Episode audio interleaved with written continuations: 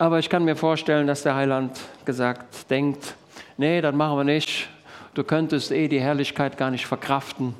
Denn du würdest, du würdest Dinge sehen, die du nicht verstehst, Farben, die du noch nie gesehen hast, Stimmen, die du noch nie gehört hast, Melodien, die du gar nicht begreifen kannst.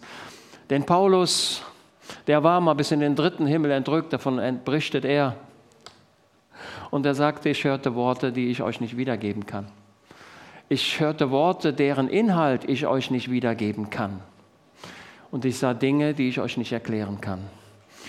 Ähm, ja, so, der, das Thema für heute war, ja, aber ich habe mir auch überlegt, ich muss auch evangelistisch reden, das geht gar nicht anders. Der, der Titel äh, dieser Veranstaltung war, oder nee, dieses, dieses Gottesdienstes, wo Gott dir dient heute Morgen, stellt euch das vor. Gott dient dir, das ist der Sinn des Gottesdienstes, Gott dient mir. Gott neigt sich herab. Ja, die Entrückung und die Wiederkunft des Heilandes die Wiederkunft Jesu. Ähm, und äh, ja, es fällt mir schwer, überhaupt das geordnet darzustellen. Wahrscheinlich wird es mir nicht gelingen und wir müssen öfter darüber reden, denn ich merke, ich merke zunehmend, dass sich die Zeit der Gemeinde Jesu dem Ende nähert. Da werdet ihr sagen, davon haben die Alten auch schon gesprochen. Und ihr habt recht, davon haben die Alten auch schon gesprochen. Das weiß ich. Aber ähm, wir leben in einer Zeit, Ne, viele Leute haben Angst vor den Russen und sagen, Mensch, die Russen kommen, die denn in der Ukraine sind sie schon ne, und die Leute im Baltikum, in Estland, Litauen, äh, Lettland und auch in Polen, da besteht auch die Angst, Mensch, kommen denn die Russen da noch weiter? Und der eine oder der andere hat die mutigen Worte von Medvedev gehört das ist so ein maßgeblicher Politiker in Russland, der hat gesagt, am liebsten würde ich doch die Atombomben auf Berlin werfen. Kommen die denn hier in den Westen? Und ich habe aus dem Wort Gottes verstanden, nein, das, das tut er nicht. Denn der Fürst aus dem Lande Magog, das ist das, was wir hier im prophetischen Wort lesen, der kommt, der hat zwar zunächst mal die Zielrichtung des Westens, aber er geht nicht in den Westen, die Geschichte endet nicht in Europa und auch nicht in den USA. Die Geschichte dieser Erde endet nicht in China und Taiwan, sondern die Geschichte dieser Erde, da geht es nur um ein Volk und das ist das Volk Israel. Gottes Geschichte ist mit Israel gestartet und wird mit Israel enden. Und alle Prophetie, die wir im, in diesem Buch haben, hängen mit dem Volk Israel zusammen. Viele Leute fragen, warum kommt die USA? Das ist die stärkste Macht auf dieser Erde, militärisch gesehen und wirtschaftlich sind die auch ganz stark. Äh, warum, warum kommen die in der Bibel nicht vor? Warum kommen die Chinesen nicht vor? Nein, weil Gottes Geschichte mit Israel zusammenhängt. Das ist Gottes auserwähltes Volk. Gott hat Abraham gerufen aus Mesopotamien. Und der Abraham kam, er hörte der Stimme Gottes zu und kam nach Israel und dann startet die Geschichte Gottes die Haushaltungen Gottes. Gott hat bestimmte Haushaltungen, Gott hat, hat bestimmte Zeitabschnitte, die er vorgesehen hat. Das ist das, was wir hier in dem Wort Gottes finden. Und deswegen liebe ich das Wort Gottes. Und wir müssen mehr daran lesen. Und von Abraham bis David, wie viele Geschlechter sind es? Von Abraham bis David. 14 Geschlechter und dann bis zur babylonischen Gefangenschaft 14 Geschlechter und dann bis Jesus 14 Geschlechter. Das sind 42 Geschlechter. Schaut mal, was für ein Erstaunnis, wie erstaunlich ist es, wie bemerkenswert ist es. Nun, in unserer Familie haben einige mal Ahnenforschung betrieben, haben gesagt, wie weit kommen wir zurück? Wie heißt mein Opa, mein Uropa und der Uropa und dann der Opa vom Uropa und so weiter und zurück. Und das ist sehr schwierig und einige aus, meiner, aus unserer Familie sind dann bis ins 16. Jahrhundert gekommen, dann war Schluss, Ende. Ein paar Generationen geht es zurück. Aber bei Jesus ist der Stammbaum über 42 Geschlechter mit außergewöhnlicher Präzision. Und Gott hat es so geplant, 14 plus 14 plus 14 und dann kam der Herr Jesus als Messias auf diese Erde. Es war Gottes Plan. Gott hat einen Plan, Gott hat einen Ratschluss und diese Weltgeschichte gleitet ihm nicht aus den Händen. So, jetzt werdet ihr sagen, wie, wie starte ich mal? Und ich, hm, okay, ich fange jetzt ganz einfach mal an. Ja, ich will noch, noch vorbemerken, liebe Gemeinde, das, was uns trägt, das sind die Führungen und Leitungen des Heiligen Geistes. Wir sind in einer Generation, und zwar seit Apostelgeschichte 2. Seit Apostelgeschichte 2, als der Herr Jesus in den Himmel gegangen ist, dann war er weg und Menschen konnten ihn nicht mehr anfassen, konnten ihn nicht mehr hören. Da war, man konnte den Saum seines Kleides nicht mehr berühren, weil er nicht mehr da war. Aber Jesus sagt, das ist nicht so schlimm, dass ich nicht mehr da bin. Denn ich sende euch jemanden anderen aus derselben Familie, von derselben Qualität wie ich. Den sende ich. Und der kam in Apostelgeschichte 2 und der wirkt bis zum heutigen Tag.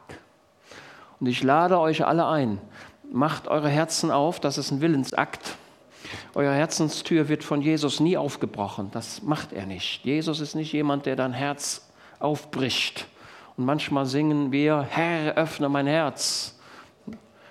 Wir sollten eher singen, Herr, gib mir Gnade, dass ich mein Herz weit öffne. Die, das Öffnen der Türe ist ein Willensakt. Dazu kannst du dich persönlich entscheiden und sagen, Herr Jesus, ich möchte, möchte dich erleben. Dein Wort soll in mir Gestalt nehmen und ich möchte, dass dein Heiliger Geist die Führung in meinem Leben übernimmt. Müssen wir tun. Ich sage müssen. Wenn man das nicht tut, wird man krank sein und spärlich dahin leben und wird die Verheißungen Gottes nie erleben. Stoß ab aufs weite Meer. Spannt die Pferde an, setzt die Segel hinaus aufs Meer der Gnade. Dieses Zeitalter des Heiligen Geistes, das ist ein, ein hm, ich, hm, ja, ich staune immer darüber, dass ich jetzt leben darf. Ich hätte ja auch vor 3000 Jahren leben können. Ich weiß es nicht. Aber ich lebe jetzt. Und ich habe den Heiligen Geist erlebt. Ich weiß, wie er arbeitet, wie er wirkt. Und ich wünsche jedem, das zu merken und zu spüren, wie der Heilige Geist zieht. Die Tatsache, dass du hier bist, zeigt mir, dass der Heilige Geist dich gezogen hat. Und er zieht dich mit Banden der Liebe, mit stählernen Seilen zieht er dich. Und ja, wirf deinen Anker, wirf deinen Anker auf den Heiland. Wenn die Schiffe damals in die Häfen fuhren, da gab es zwar Leuchttürme, aber Navigationsgeräte hatten die damals noch nicht. Die Kapitäne, die guckten dann so tagsüber, wo ist die Küste, wo ist der Hafen, wo ist das da, wo wir ungefähr hin müssen. Und dann sind sie die Küste entlang gefahren und haben gesagt, jawohl, den Küstenabschnitt kenne ich und jetzt sind es wahrscheinlich noch drei Stunden bis zum Ziel. Und dann kam der Hafen in sichtbarer Nähe und dann sagte der Kapitän, es ist Abend geworden, Mensch, es ist dunkel, ich kann nichts mehr sehen. Ich weiß nicht, wie ich fahren muss. Und dann hat der Kapitän zu einem Matrosen gesagt, ey, nimm mal ein kleines Beiboot. Und dann packte man den Anker in dieses Beiboot mit der Kette dran oder mit einem Seil dran, Kette weniger, mit einem Seil dran. Und dann fuhr ein Matrose mit dem kleinen Boot in den Hafen hinein und legte den Anker in den Hafen, damit am Morgen man das Seil ziehen könnte und dann wurde das Schiff in den Hafen gezogen. Also der Anker wurde schon festgemacht. Mache den Lebensanker fest. Okay, so, es geht, hm, ja, ich sage euch mal so ein bisschen, sagte das Gemeindezeitalter, die Zeitalter, das Zeitalter der Gnade ist mit, mit, ja, mit, Jesu, mit Jesu Himmelfahrt gestartet und der Sendung des Heiligen Geistes aus den himmlischen Welten heraus der Heilige Geist war im Alten Testament schon da, nicht, dass jemand denkt, der sei nicht da gewesen. Aber mit Apostelgeschichte 2 ist der Heilige Geist flächendeckend da und jeder kann sich dem Geist Gottes öffnen. Und da sagt Paulus in Epheser Kapitel 3, wenn ihr mal mitlesen wollt, ähm, da spricht Paulus von den Geheimnissen, die, er, die ihm geöffnet worden sind. Denn den Leuten im Alten Testament, denen war nicht alles klar und die haben viele Dinge nicht gesehen, nicht erkannt. Aber ich bin froh über, den, über Paulus, der uns so viele Dinge erklärt. Äh, Epheser 3, Vers 3, mir ist durch Offenbarung das Geheimnis kundgetan worden, ein Geheimnis kundgetan worden. Etwas, was verborgen war, was nicht gesehen worden ist, das, hat der, das ist dem Paulus geöffnet worden. Wir haben im Neuen Testament eine Menge Geheimnisse, die keine Geheimnisse mehr sind, aber da bis dato Geheimnisse waren. Das, das, sind Dinge, die von den Menschen nicht verstanden worden sind. Mir ist durch Offenbarung das Geheimnis kundgetan worden, wie ich es oben kurz geschrieben habe. Beim Lesen könnt ihr meine Einsicht in das Geheimnis des Christus merken. Das Geheimnis des Christus. Es gibt verschiedene Geheimnisse im Neuen Testament und das ist eines, das Geheimnis des Christus. Da werdet ihr sagen, was soll ich denn damit anfangen? Was ist denn das Geheimnis Christi? Was ist das Geheimnis des Christus? Ja, daran könnt ihr, wenn ihr es lest, meine Einsichten, das Geheimnis Christi erkennen. Ja, dass in den anderen Geschlechtern, den Söhnen der Menschen, nicht kundgetan, wie es jetzt seinen heiligen Aposteln und Propheten durch den Geist geoffenbart worden ist. Also es gibt Erkenntnisse, die den Leuten im Alten Testament nicht bekannt waren, aber jetzt den, wie sagt Paulus hier, wie es jetzt seinen heiligen Aposteln und Propheten durch den Heiligen Geist geoffenbart worden ist. Die Nationen sollen nämlich Miterben und Miteinverleibte sein und Mitteilhaber der Verheißung in Christus Jesus durch das Evangelium. Gottes Plan war eigentlich, mit dem Volk Israel zu arbeiten und am Volk Israel die Herrlichkeit Gottes deutlich zu machen. Israel sollte, da wollte Gott wohnen. Er wollte nicht nur bei ihnen sein, sondern er wollte bei ihnen wohnen. Das war, das, das war der Wille Gottes von Anfang an. Ich will bei den Menschen wohnen. Ich will mit den Menschen reden. Die Menschen sollen mich spüren und erkennen. Das war Gottes Plan. Und deswegen wählte er Abraham aus und baute das Volk Israel. Und dann traten Dinge ein. Ja, wie soll ich es ausdrücken? Das, was Israel eigentlich sein sollte, wurde es nicht. Und, und hängte den ans Kreuz, der ihr König war.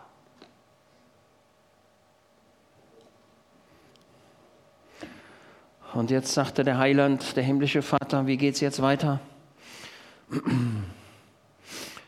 Die Nation soll nämlich Miterben und Miteinverleibte sein. Miterben, Miteinverleibter. Ey, wenn du dich zu Jesus bekehrst, dann bist du ein Miteinverleibter. dann bist du ein Miteinverleibter, dann bist du ein Miterbe und ein Mitteilhaber der Verheißung in Christus Jesus. Ey. Was für ein Angebot. Du darfst, wenn du zu Jesus kommst, und die Tür ist heute weit offen, da bin ich mir sehr sicher, und wenn jemand sagt, nee, für mich nicht, ich habe ihn zu oft enttäuscht, antworte ich nein, das ist die Stimme des Teufels. Die Tür steht heute offen und jeder kann zu Jesus kommen und sagen, Herr, ich danke dir für diese Botschaft, dass ich ein Miterbe sein soll, der ich doch gar nicht Sohn bin ich bin doch von Natur aus gar nicht Sohn. Ich bin doch ein Fremder. Ich komme doch von den Nationen hier. Im, im, in der Terminologie dieses Wortes Gottes bin ich einer aus den Nationen. Ich bin nicht von jüdischer Abstammung. Ich bin einer von den Nationen. Ich bin ein Heide und habe gar keine Sohnesrechte. Aber jetzt kommt jemand her und sagt, hör mal, du bist mein Kind. Du bist mein Sohn. Ich beanspruche dich. Ey, ich darf Sohn sein ich habe gar nicht die Sohnesrechte. Und würdig bin ich auch nicht. Und da kommt der Jesus und bedeckt mich mit seinem Blut. Und der himmlische Vater erblickt mich durch das Blut seines Sohnes hindurch und sagt, Herr, du bist unendlich wertvoll. Sein Blut bedeckt meine Schuld. Und der himmlische Vater sieht sie gar nicht weil sie bedeckt ist. Sie ist bedeckt und er sieht sie nicht und sagt, hör mal, du darfst mein Kind sein. Du bist jetzt mein Erbe. Und das, das Kind, das adoptiert wird, hat stärkere Rechte als das Kind, das von Natur aus Kind ist. Habt ihr das gewusst? Die adoptierten Kinder werden stärker geschützt als die natürlichen Kinder. Wer sind die natürlichen Kinder? Das ist das Volk Israel. Das Volk Israel, nach Römer Kapitel 11, da wird das sehr schön geschildert. Da haben wir, einen, da haben wir eine Wurzel und auf dieser Wurzel, das ist ein edler Ölbaum und da kommen Triebe raus und das ist das Volk Israel. Ich habe mir, immer, hab mir immer gesagt, Heiland, ich wäre eigentlich lieber von jüdischer Abstammung, dann hätte ich einen Vorteil. Das stimmt aber nicht. Ich bin nicht benachteiligt. Ich würde mal sogar sagen, im Gegenteil, ich bin bevorzugt. Denn Gottes Gnade mit Apostelgeschichte 2, ja, als er starb und in den Himmel auffuhr und seinen Heiligen Geist sandte, und er gab seinen Jüngern den Auftrag, geht hin, verkündigt das Evangelium bis an die Enden der Erde. Judäa, Samaria und bis an die Enden der Erde. Und das Evangelium wird verkündigt. Und diese Gnadenbotschaft ist massiv. Merkt ihr das? Ne? Das ist der Plan Gottes. Mit, ja, mit, Miterben und Miteinverleibte sein und Mitteilhaber der Verheißung in Christus Jesus. Das Geheimnis des Christus wird dann im Kolosserbrief nochmal von einer anderen Seite beleuchtet und da sagt Paulus, ey, pass mal auf, Christus in euch, nicht bei euch, sondern in euch. Jesus ist durch seinen Heiligen Geist, ich wiederhole nochmal, wir verachten wir nicht den Heiligen Geist. Ich habe überhaupt kein Verständnis, wenn Menschen mit dem Heiligen Geist gar nichts anfangen können. Das ist mir unerklärlich, wie das geht. Keine Geringschätzung des Heiligen Geistes. Der Heilige Geist ist eine Person und Teil der göttlichen Einheit. Verstehen tue ich das nicht. Ich nehme es einfach hin. Anerkannt groß ist das Geheimnis Gott geoffenbart im Fleisch. Das ist anerkannt groß. Wie kann es sein, dass Jesus auf dieser Erde ist? Er ist Mensch und gleichzeitig 100% Gott. Wie kann das sein? Ich weiß es nicht. Ich weiß nur, dass es so ist. Ich liebe den himmlischen Vater, ich liebe den Heiland, den Herrn Jesus und ich liebe den Heiligen Geist genauso. Und ich bin sehr bemüht, den Heiligen Geist in keiner Art und Weise zu betrüben oder auszuschließen, sondern es geht darum, ihn in unserem Herzen wirken zu lassen. Verlass dich ganz auf den Heiligen Geist. Werf alles weg, schau nur auf ihn. Okay, so, jetzt, also, müssen wir an einer anderen Stelle nochmal drüber sprechen. Christus in euch. Ja, Christus in euch. Der Heilige Geist wohnt in dir. Das ist das Geheimnis des Christus. Das ist das, was neu ist, als Jesus in den Himmel aufgefahren ist. Okay, so, jetzt schaut mal, ähm, die Technik kann das auch auf den Bildschirm bringen. 2. Petrus Kapitel 1, Vers 19. 2. Petrus 1, Vers 19. Ich sagte, ich will über die, über die Entrückung sprechen und über die Wiederkunft des Heilandes. Jetzt merkt ihr schon, wie die Zeit weggeht. 2. Petrus 1, Vers 19. Und da heißt es wie folgt. Und so besitzen wir das prophetische Wort und so besitzen wir das prophetische Wort. Das so, wie schön, dass wir das prophetische Wort haben. Was ist das prophetische Wort? Das prophetische Wort ist das hier, was wir hier haben. Als Petrus es schrieb, hatte er in erster Linie das prophetische Wort des Alten Testamentes im Sinn. Das prophetische Wort, das steht hier drin. Und Daniel sagte am letzten Sonntag, hat er nochmal, da hat es irgendjemand ausgerechnet, wie viele Prophezeiungen des Alten Testamentes schon erfüllt sind. Da gibt es auch schöne, ein schönes Bild von den Computerleuten gemacht. Unglaublich. Und dann, da sind da überall solche ähm, so, so Bögen, solche Linien gemacht worden. Da und da erfüllt. Zack, zack, zack. Das Bild ist so bunt, da kann man gar nichts mehr sehen, weil da so viele Linien sind. Das prophetische Wort hat sich erfüllt und wir leben mitten in der Prophetie und wir haben eine Menge Dinge, die kurz vor, vor uns sind, die kurz vor uns sind, die bald geschehen werden. Das prophetische Wort. Und da sagt Paulus, äh, Petrus hier, und ihr tut gut darauf zu achten. Also wenn der Petrus sagt, das ist gut, wenn ihr auf das prophetische Wort achtet, dann sagen wir, ja, Petrus, wenn du das sagst, dass das gut ist, dann, dann will ich da auch drauf achten. Ähm, so, ich habe es mal bei mir hier hingeschrieben. Ja, ähm, es ist gut darauf zu achten, als auf eine Lampe, die an einem dunklen Ort leuchtet. Je mehr das prophetische Wort in dir deutlich wird und du Dinge verstehen kannst, desto stärker merkst du den Zustand dieser Erde. Dieser Zustand dieser Erde ist dunkel und wird immer dunkler. Die Ungerechtigkeit hat ein hohes Maß erreicht und es wird ähm, auch in diese Richtung weitergehen. Die Erde wird nicht besser. ich hatte eben den Gedanken ähm, verloren, also die Russen kommen nicht nach Europa. Das prophetische Wort sagt, dass, dass der Fürst aus dem Norden, ähm, der Fürst aus dem Lande Magog, die Bibel berichtet ganz genau, welche Nationen das sein werden. Das werden zum Beispiel die Perser sein, die Iraner, das wird die russischen Nationen sein, die Syrer und auch Leute aus dem Süden werden kommen ähm, auf die Berge Israels. Dort wird Israel in große Bedrängung hineinkommen. Äh, und das ist davon, ja, ein Großteil ähm, der Bibel berichtet davon. Und dann wird Jesus wiederkommen und die Not Israels beenden. Und Jesus wird nach Sacharja 12 und Sacharja 14 auf den Ölberg erscheinen. Und der Ölberg wird sich trennen. In den Soldaten, die dort in den Bergen Israels sind, so sagt, sagt Sacharja Kapitel 14. Diese Soldaten werden in ihren Schuhen sterben. Die Augen, sie verlieren sogar ihre Augen.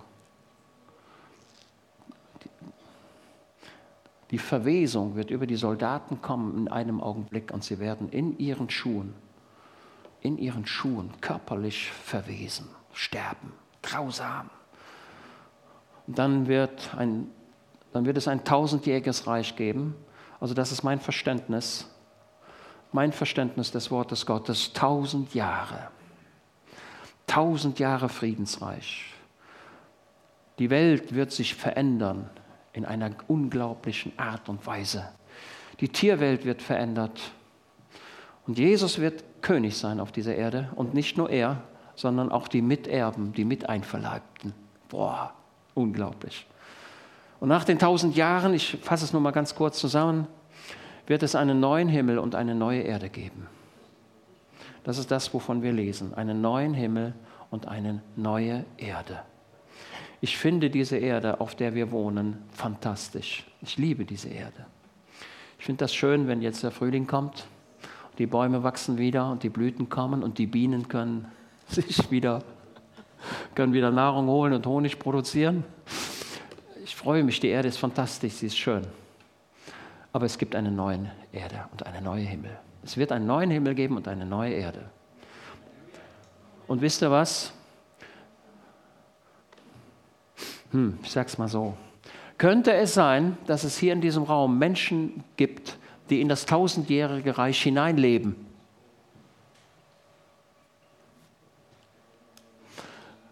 Antwort ja. Antwort ja.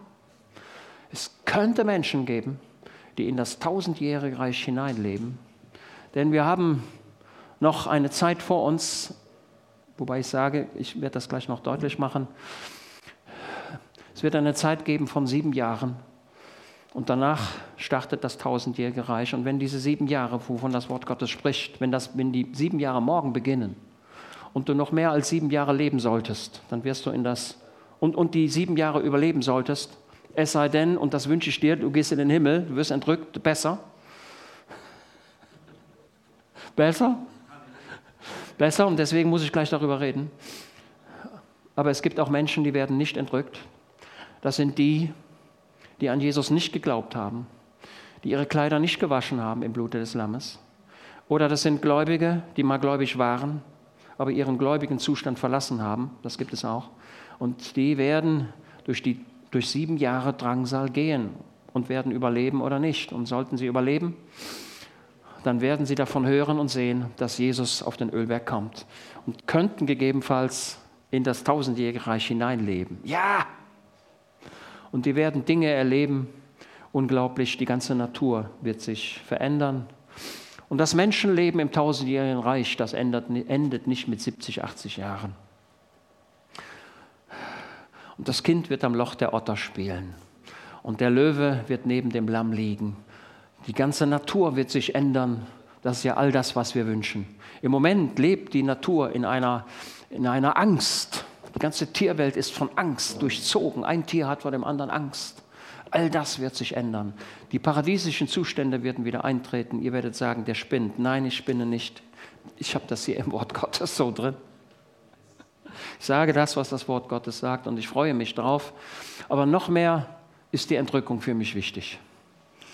Also wir haben das prophetische Wort und wir tun gut darauf zu achten, weil es eine Lampe ist, die an einem dunklen Ort leuchtet, bis der Tag anbricht und der Morgenstern in euren Herzen aufgehe. Auch das ist eine poetische Sprache. Bis der Morgen anbricht und der Morgenstern in euren Herzen aufgeht. Wer ist der Morgenstern? Ja, das haben wir mehrfach in der Offenbarung. Jesus ist der Morgenstern. Nun, wenn morgens, wenn, wenn, wenn ähm, wenn wir eine gute Wetterlage haben, also keine Wolken, und der Tag beginnt, die Sonne geht so langsam auf, äh, dann kann man einen Stern sehen. Einen Stern, ich habe es noch mal hier hingeschrieben, damit ich das richtig sage. Die Venus umkreist die Sonne auf einer kleineren Bahn, als es die Erde tut. Dabei ist die Venus der Sonne manchmal voraus und wir können sie als hell leuchtenden Morgenstern erkennen, die den Tag ankündigt. Habt ihr? Also der Morgenstern, der geht auf und jeder sagt, der geht jetzt auf. Jetzt gleich wird's hell. Der Tag bricht an. Jetzt kommt die Interpretation, ne? jetzt kommt die Auslegung. Der Tag bricht an. Ich sehe schon den Morgenstern aufgehen. Ich sehe das schon. Jesus kommt, die Seinen zu entrücken. Und diesen Morgenstern, den sehe ich schon. Und ich glaube, ich muss das so sagen, ich darf das auch sagen und ja, ich muss es auch sagen, weil, ja, weil ich eben die Erkenntnis gewonnen habe. Und das ist wichtig. Und ihr dürft die Erkenntnis auch erlangen. Die Bibel sagt deutlich, dass die Erkenntnis in den letzten Tagen zunehmen wird. Es gibt Dinge, die haben die Generation vor uns, konnten die noch nicht so deutlich sehen, aber wir können sie besser sehen. Wir können sie besser verstehen. Wir dürfen über das Wort Gottes nachdenken. Der Daniel sagt, Mensch, äh, über das Volk Israel war eine, war eine Zeit bestimmt von 70 Jahren, als das Volk Israel in die babylonische Gefangenschaft ging. Da sagt der Jeremia, diese Gefangenschaft wird 70 Jahre dauern. Und der Daniel hat dann überlegt und hat gesagt, wann ist sie denn gestartet und wann endet sie? Und er hat darüber nachgedacht und hat gesagt, oh Gott, ich verstehe es nicht ganz, kannst du mir das nicht erklären? Und er hat darüber nachgedacht und nachgedacht. Es war ihm nicht klar, aber er hat darüber nachgedacht. Wie freue ich mich darüber, wenn Menschen über das Wort Gottes nachdenken? Und das müssen wir auch und das sollen wir auch. Wir müssen das Wort Gottes erwägen und zerkauen und überlegen und wieder überlegen und wieder überlegen und das dürfen wir tun und der Heilige Geist kommt uns zur Kenntnis, zur, zur, zur Hilfe. Und dann kam der Engel Gabriel und der hat dem Daniel, nicht dem Daniel, dem Propheten Daniel, ja, Erkenntnis gelehrt. Und dann hat er das verstanden und hat die Geschichte Israels gesehen und hat gesagt, Mensch, über das Volk Israel haben wir eine Zeit von 490 Jahren. 490 Jahre. Müssen wir mal in der Bibelstunde betrachten. Von 490 Jahren. Und diese 490 Jahre werden in der letzten in der letzten Woche, also von der, von der 69, 69, 69. Woche bis zur 70. Woche unterbrochen durch das Zeitalter der Gemeinde Jesu. Das ist biblisch. Das ist biblisch. Und dieses Gemeindezeitalter, wie gesagt, der Morgenstern geht schon auf.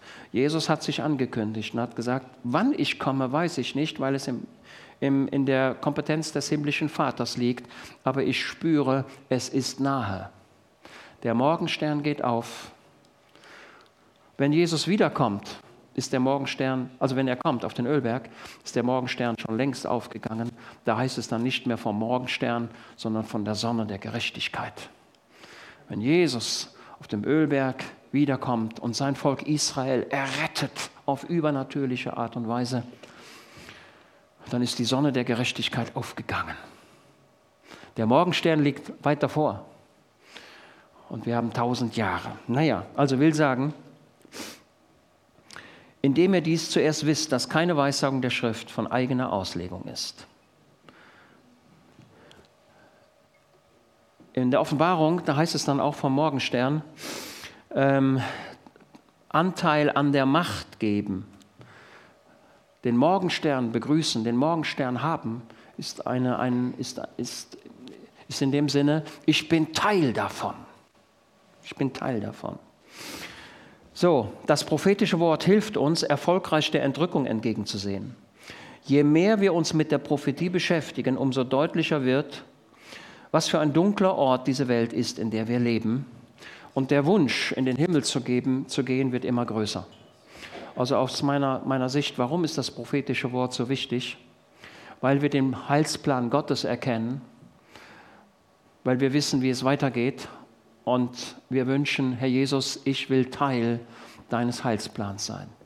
Das prophetische Wort muss sich bei uns in unser Leben, das müssen wir kennen. Ja, okay. So. Hm. Ja. Wenn, schaut mal in Römer Kapitel 11, Vers 15. Römer 11, Vers 15. Römer 11, das ist das zentrale Kapitel, von, von wo Paulus die Sache behandelt. Wie steht es mit Israel einerseits und den Gläubigen aus den Nationen andererseits? Haben wir, als, habe ich als Heide, als bekehrter Heide, habe ich Israel verdrängt? Ist Israel gar nichts mehr? Ist Israel von der Weltgeschichte verschwunden? Nein, sagt Paulus. Römer 11, Vers 1. Ich sage nun, hat Gott etwa sein Volk Israel verstoßen? Und da sagt Paulus, das ist ausgeschlossen. Er formuliert es mit das sei ferne, aber der Sinn ist, das ist ausgeschlossen. Gott hat sein Volk Israel nicht verstoßen. Er hält an den Verheißungen gegenüber seinem Volk Israel fest. Vers 15. Denn wenn ihre Verwerfung die Versöhnung der Welt ist, was wird die Annahme anders sein als Leben aus den Toten? Boah, was für ein Satz.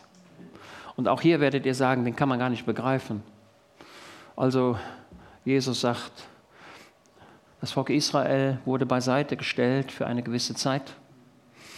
Und das ist das Zeitalter der Gnade, das Zeitalter, wo das Evangelium verkündigt wird und jeder dem himmlischen Rettungsschiff beitreten kann. Wenn die Verwerfung Israels dazu geführt hat, dass unendlich viele Menschen Christen werden können, wenn aber Gott sein Volk Israel wieder annimmt, bedeutet das unglaublich größere Herrlichkeit, als nur gerettet zu sein, als Leben aus den Toten. Der Tod ist besiegt. Ich kann es nicht gut erklären. Ich habe so ein bisschen verstanden. Ein bisschen habe ich es verstanden. Aber Paulus sagt, pass mal auf, weil Israel beiseite, vorübergehend beiseite gestellt worden ist, konnte das Evangelium verkündigt werden und, der, und Gott soll in, in, in der Gemeinde deutlich werden. Jesus soll in deinem Leben erkannt werden. Du sollst ein Missionar sein von der ersten Minute bis zur letzten Minute. Menschen, deine Nachbarn, Freunde, Bekannte, Verwandte sollen in dir Christus sehen. Christus in euch. Okay? Auf die Frage, bist du ein Missionar, antworte ich ja. Du sollst das Evangelium verkündigen und dann wirst du sagen, ich habe noch nie auf einer Kanzel gestanden. Ja, Trotzdem bist du ein Verkündiger des Evangeliums. Jeder ist ein Verkündiger des Evangeliums. Menschen sollen Christus in dir sehen und sagen, der Mensch. Unglaublich. Ich bin froh, dass ich solche Menschen kennengelernt habe, wo Christus sehr große Gestalt angenommen hat. Das konnte ich als Kind sehen und spüren. Ich sah in den gläubigen Menschen die Güte Gottes. Jetzt werdet ihr sagen, wie kann man die denn sehen? Wie kann man die denn fühlen? Ja, du kommst in die Nähe und du denkst, was ist das denn hier? Solche freundlichen Worte habe ich ja noch nie gehört. Und Frieden ging von ihnen aus, obwohl viele von denen den Krieg mitgemacht hatten.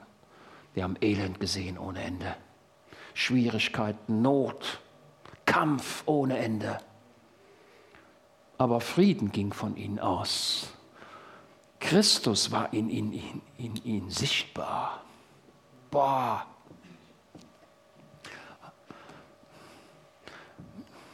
Auch wenn ihr fragen würdet, warum, warum habe ich mich bekehrt, dann würde ich die Frage wie folgt beantworten. Einmal hatte ich Angst, in die Hölle zu kommen. Das ist das, wovon die Bibel spricht, von der Furcht. Todesfurcht hat die Menschen ergriffen. Ich wusste und weiß heute auch, dass es eine Hölle gibt, die die Zeugen Jehovas nicht wegschreiben können. Es gibt manche Menschen, die schreiben die Hölle weg. Aber das wäre das, wäre das Wort Gottes dezimiert. Das Wort Gottes spricht von einer ewigen Verdammnis und es spricht von einer ewigen Herrlichkeit. Ich hatte Angst davor, verloren zu gehen. Ich weiß noch, wie die alte Schwester Krüger, die viele von euch nicht mehr kennen, aber einige kennen sie noch. Und die Tochter, die wusste auch, dass es eine Entrückung gibt. Und dann sagte die Tochter zur Mutter, weil sie selbst nicht wusste, ob sie in den Himmel kommt, Mutter, wenn die Entrückung ist, dann halte ich mich einfach an deinen Rockzipfeln fest. Ich halte mich an deinen Beinen fest. Ich freue mich über den Gedanken. Für sie war es real, dass es eine Entrückung geben wird und dass sie auch dabei sein muss, aber sie selbst sagte, ich weiß nicht, ob ich dabei bin. Heute mach es fest. Heute muss die Gewissheit bei dir wachsen, nicht nur wachsen, sie muss da sein. Wenn Jesus kommt in den Wolken des Himmels und die Seinen ruft, wenn der Herr die Seinen rufet. Ah, ein fantastisches Lied, ich wollte das mitbringen. Wenn der Herr die Seinen rufet, bin ich da. Es wird eine Stimme geben, da heißt es, komm nach oben, komm herauf. Und diese Stimme dringt an die gläubigen Menschen. Müssen wir gleich noch lesen. Und in einem atomaren Augenblick bist du nicht mehr hier. In einem atomaren Augenblick bist du nicht mehr hier. Und wie viele Leute haben schon darüber nachgedacht, was ist mit dem Eisenbahnzug, wo der, wo der Lokführer vorne sitzt und der ist nicht mehr da. da. Der hält der Zug an. Also wenn der Mensch nicht mehr da ist, die, die Eisenbahn, die hat da so Sicherheitsmechanismen. Wenn der da weg ist, dann hört der Zug auf automatisch. Da bleibt er da stehen. Und dann sagen die Leute, was ist jetzt schon wieder los? Die Lokomotive ist kaputt. Ey, Lokführer. Aber keiner gibt Antwort. Und der Schaffner, der geht vorne zur Lokomotive und sagt, ist er noch da? Ist er gestorben? Und da ist keiner mehr.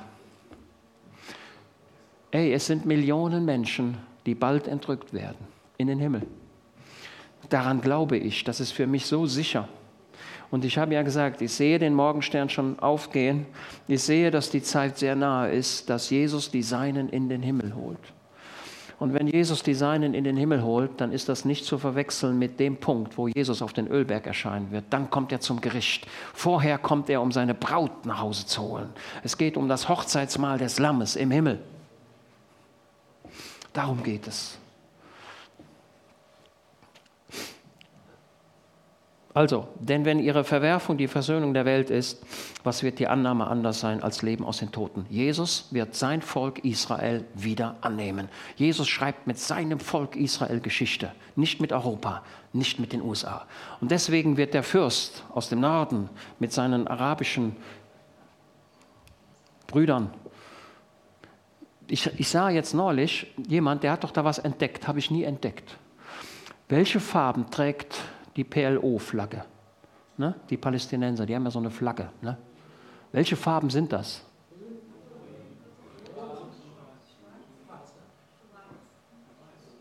Weiß.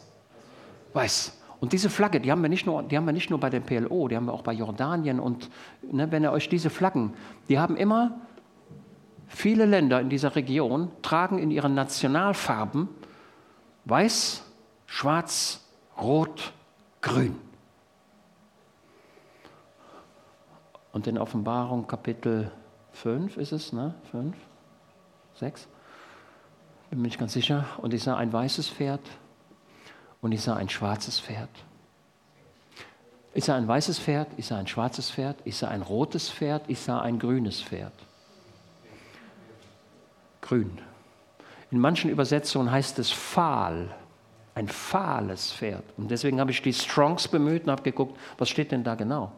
Und im Urtext heißt es grün, grünlich, fahl, so blass, grün, weiß, schwarz, rot, grün. Da habe ich mir gedacht, das gibt es doch gar nicht. Boah, jahrelang nie entdeckt, jahrelang nie gesehen. Viele Länder tragen diese Gerichte schon in ihren, National, in ihren nationalen Symbolen. Da freue ich mich lieber über Schwarz-Rot-Gold. Ja.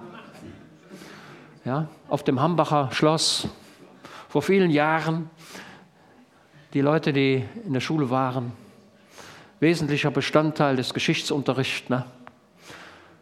Der Tod war unsere Vergangenheit, aber durch das Blut, durch das Blutrot gehen wir in das goldene Zeitalter. Das ist Schwarz-Rot-Gold, das ist besser, ne?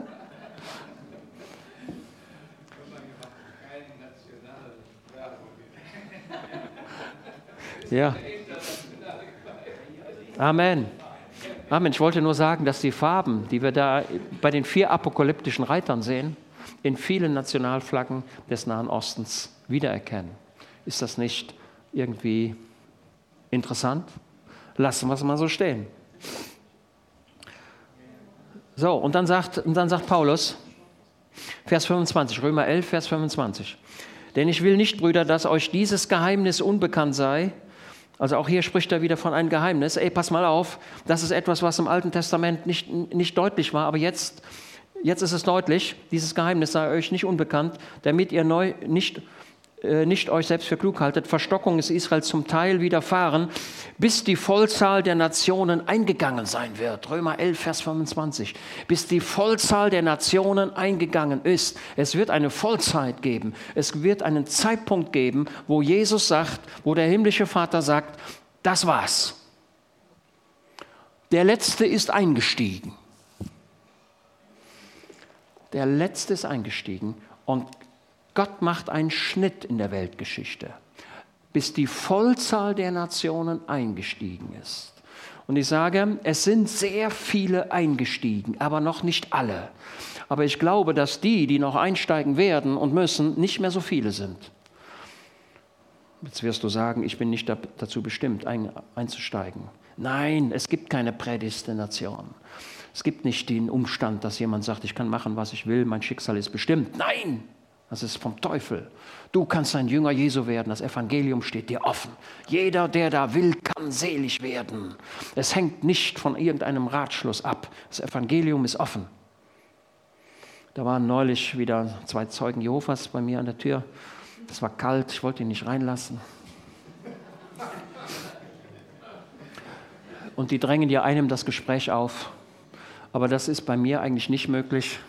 Ich dränge dann das Gespräch andersrum.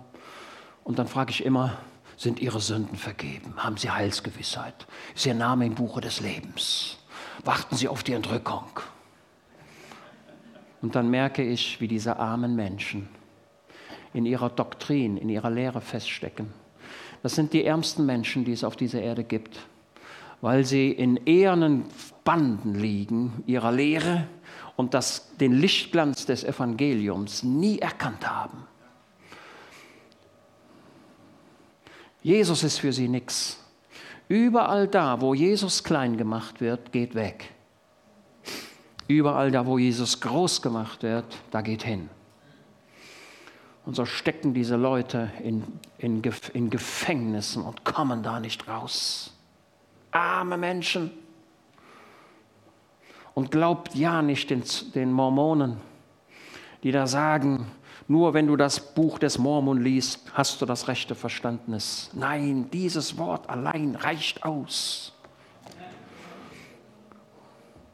Ich will das Buch von Mormon gar nicht lesen. Was soll ich denn da lesen? Ich lese doch die Quelle und nicht das, was andere gesagt haben. Wir halten uns hier an dieses Wort und daran, daran forschen wir und da suchen wir und sagen, Herr Jesus, komm mit deinem Heiligen Geist und durchflute mich. Ich will dein Wort suchen, ich will dein Wort essen, ich will es aufnehmen, ich will vom Himmel hören. Bis die Vollzahl der Nationen eingegangen sein wird. Und so wird ganz Israel errettet werden, wie geschrieben steht. Es wird aus Zion der Erretter kommen und so weiter. Gott hat das Volk Israel nicht aufgegeben. Er hat da ein paar Äste ausge rausgenommen und mich als Wilden da reingepfropft.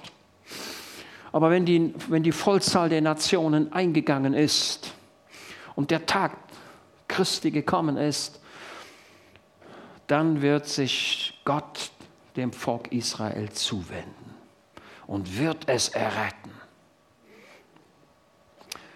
Ihr könnt gerne Hesekiel 38, Hesekiel 39 lesen, wenn ihr wollt. Oder ich gebe euch einen Geschmack. Sacharja, schaut mal, Sacharja Kapitel 14, die Prophet, das prophetische Wort des Alten Testamentes. Sacharja 14.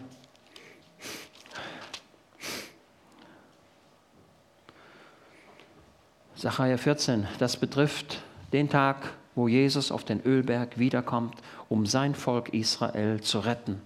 Die Gemeinde ist zu diesem Zeitpunkt schon lange entrückt. Ich weiß, dass da unterschiedliche Auffassungen vertreten werden, aber ich werde es gleich noch deutlich machen. Siehe, ein Tag kommt für den Herrn, da verteilt man in deiner Mitte dein Plündergut und ich versammle alle Nationen nach Jerusalem zum Krieg. Habt ihr das?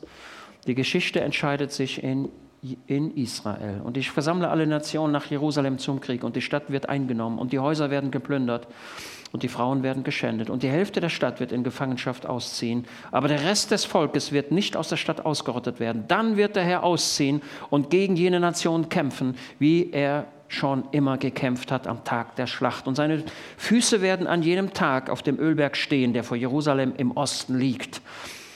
Und der Ölberg wird sich von seiner Mitte aus nach Osten und nach Westen spalten zu einem sehr großen Tal. Und die eine Hälfte des Berges wird nach Norden und seine andere Hälfte nach Süden weichen. Und da sind ein paar Geologen, die haben das gelesen und haben gesagt, dann wollen wir mal Bohrungen auf dem Ölberg machen.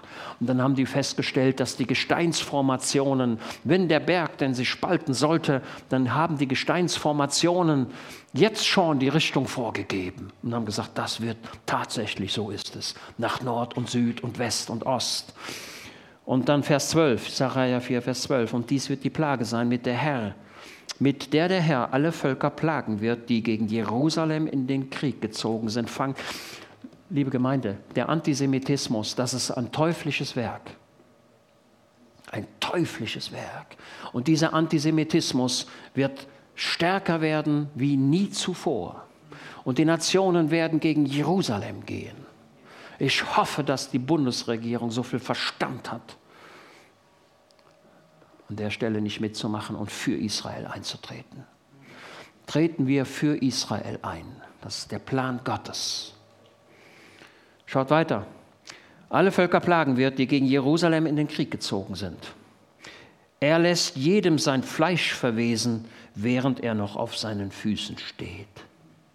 Und seine Augen werden verwesen in ihren Höhlen und seine Zunge wird in seinem Mund verwesen. Stellt euch das mal vor, das wollen wir uns gar nicht vorstellen, oder? Im Psalmen heißt es, manch einer mag denken, dass Gott nur mit, mit einem großen Heer arbeiten kann. Nein, der Kleinste ist stärker. Der, der, der, der David, ne? Der David hat doch den Goliath erlegt, ne? Hat er erlegt. Da werde ich sagen, ja, das kennen wir doch schon. Das ist doch nichts Neues. Ja, was war eigentlich ursächlich für den Tod des Goliath? Der Stein in der Stirn oder das Schwert, das den Kopf abgehauen hat?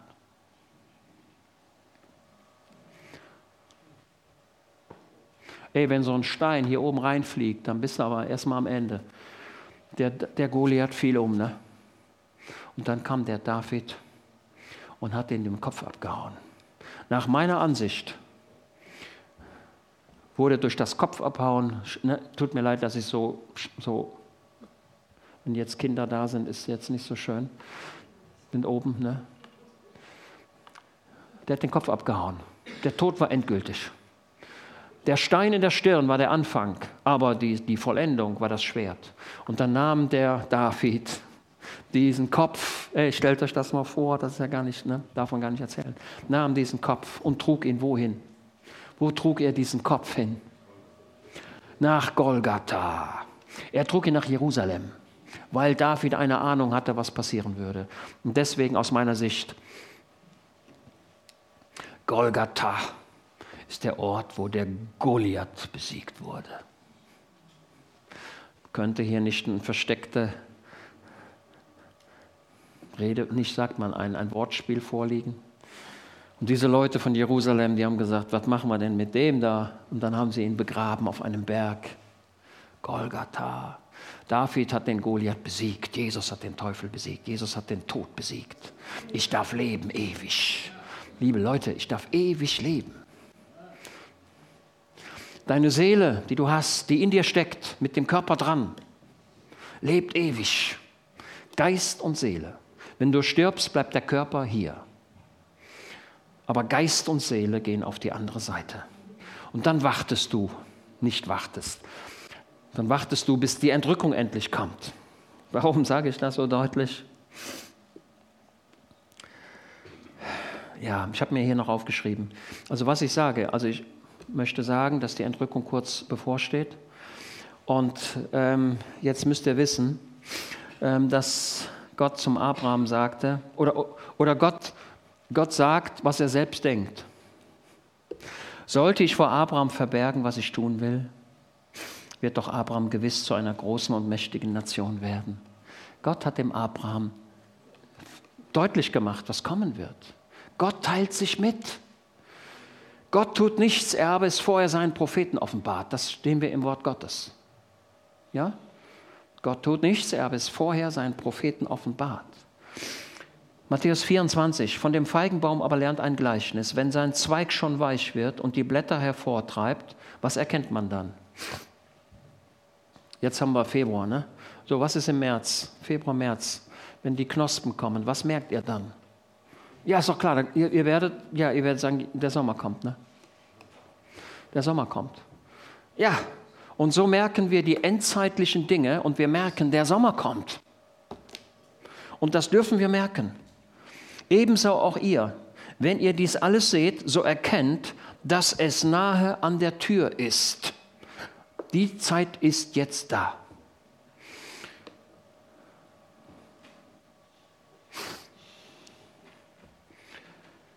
Okay, so, dann schaut mal. Ähm, schaut mal, ja, dann lesen wir mal das, den bekannten Vers aus ähm, 1. Thessalonischer 4. Moment, gerade mal gucken.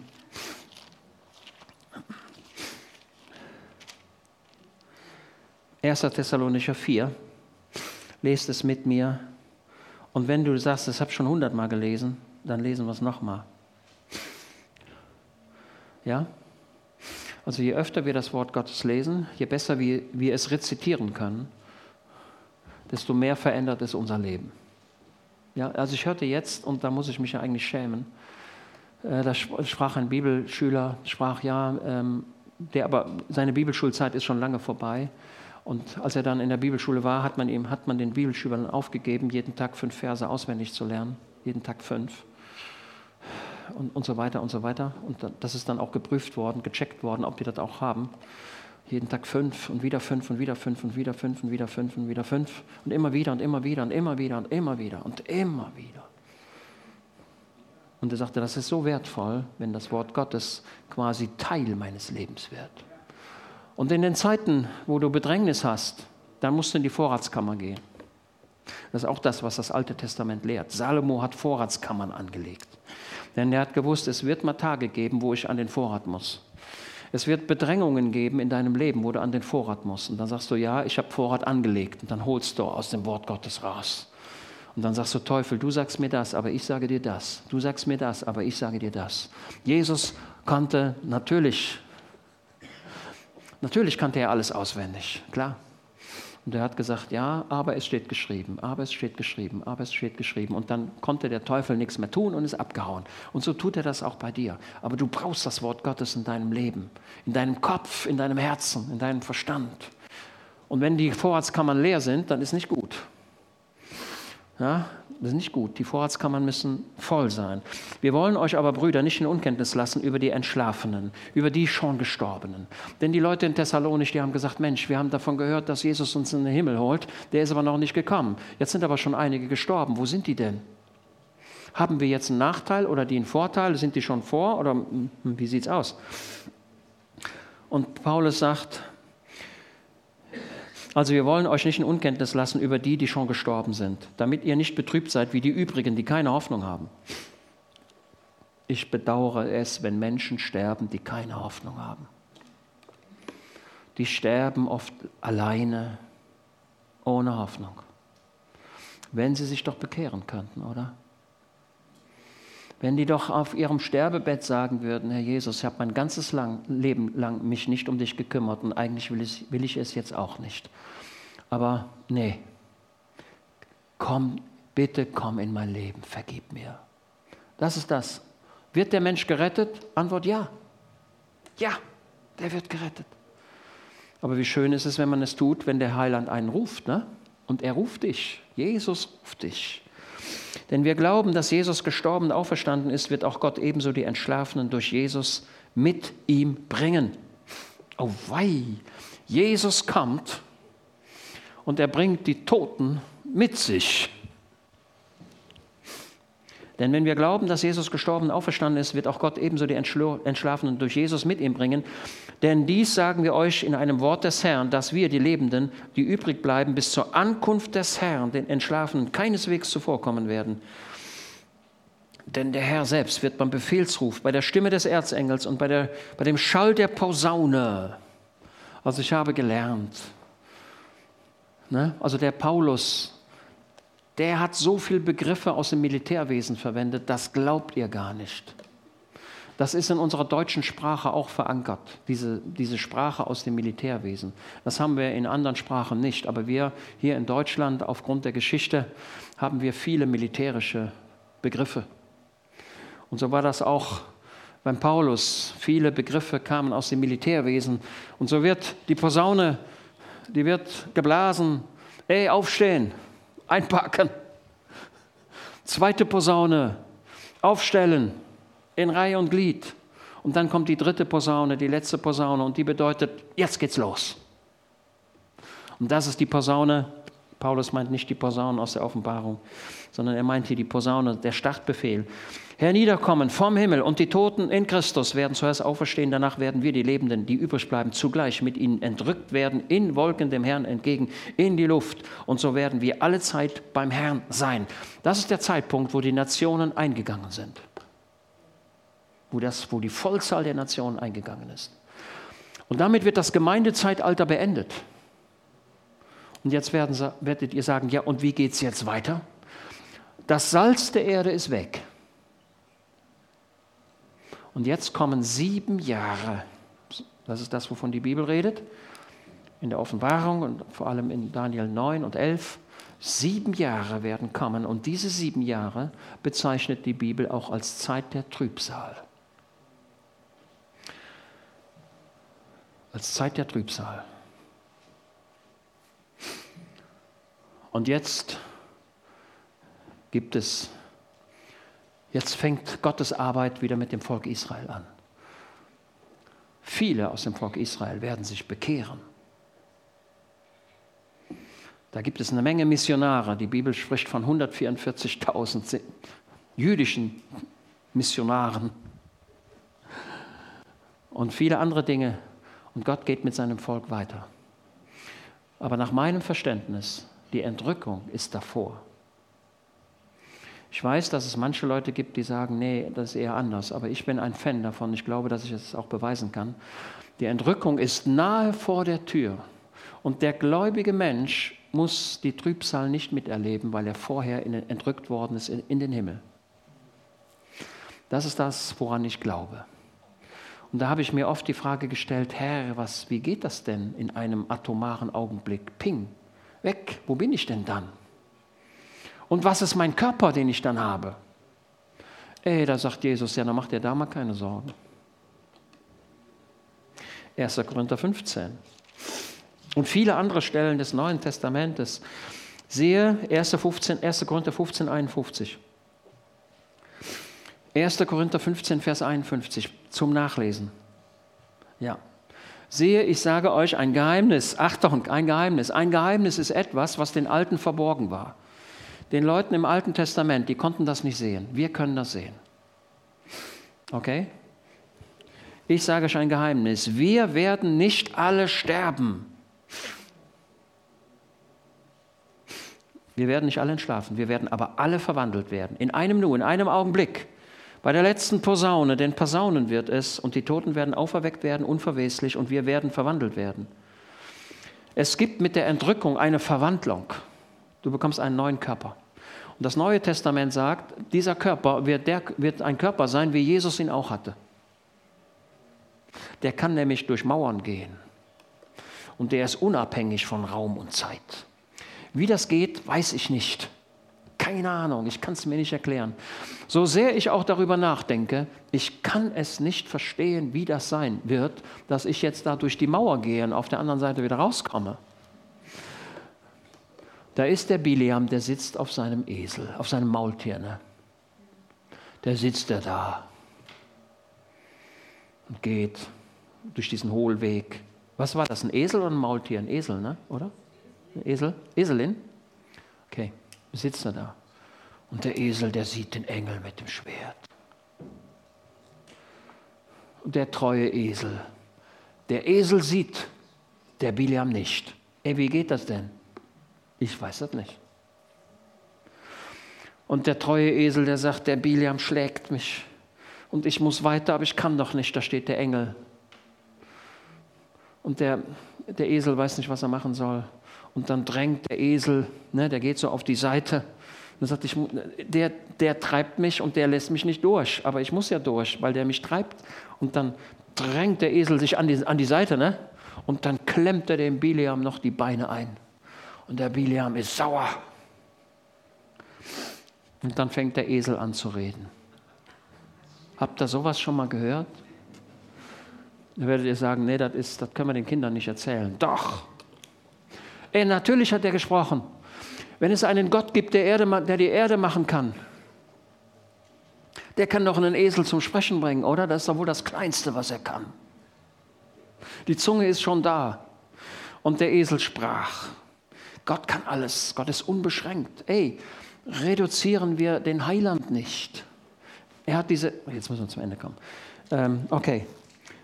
Dies, also. Ähm, so. Ich lese noch ein paar Sachen hier vor.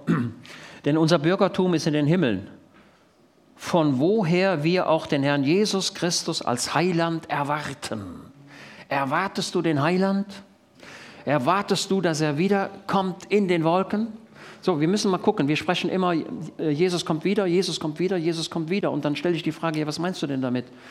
Jesus kommt wieder, seine, seine Brautgemeinde in den Himmel zu holen, aber Jesus kommt auch wieder auf den Ölberg. Das sind zwei Ereignisse.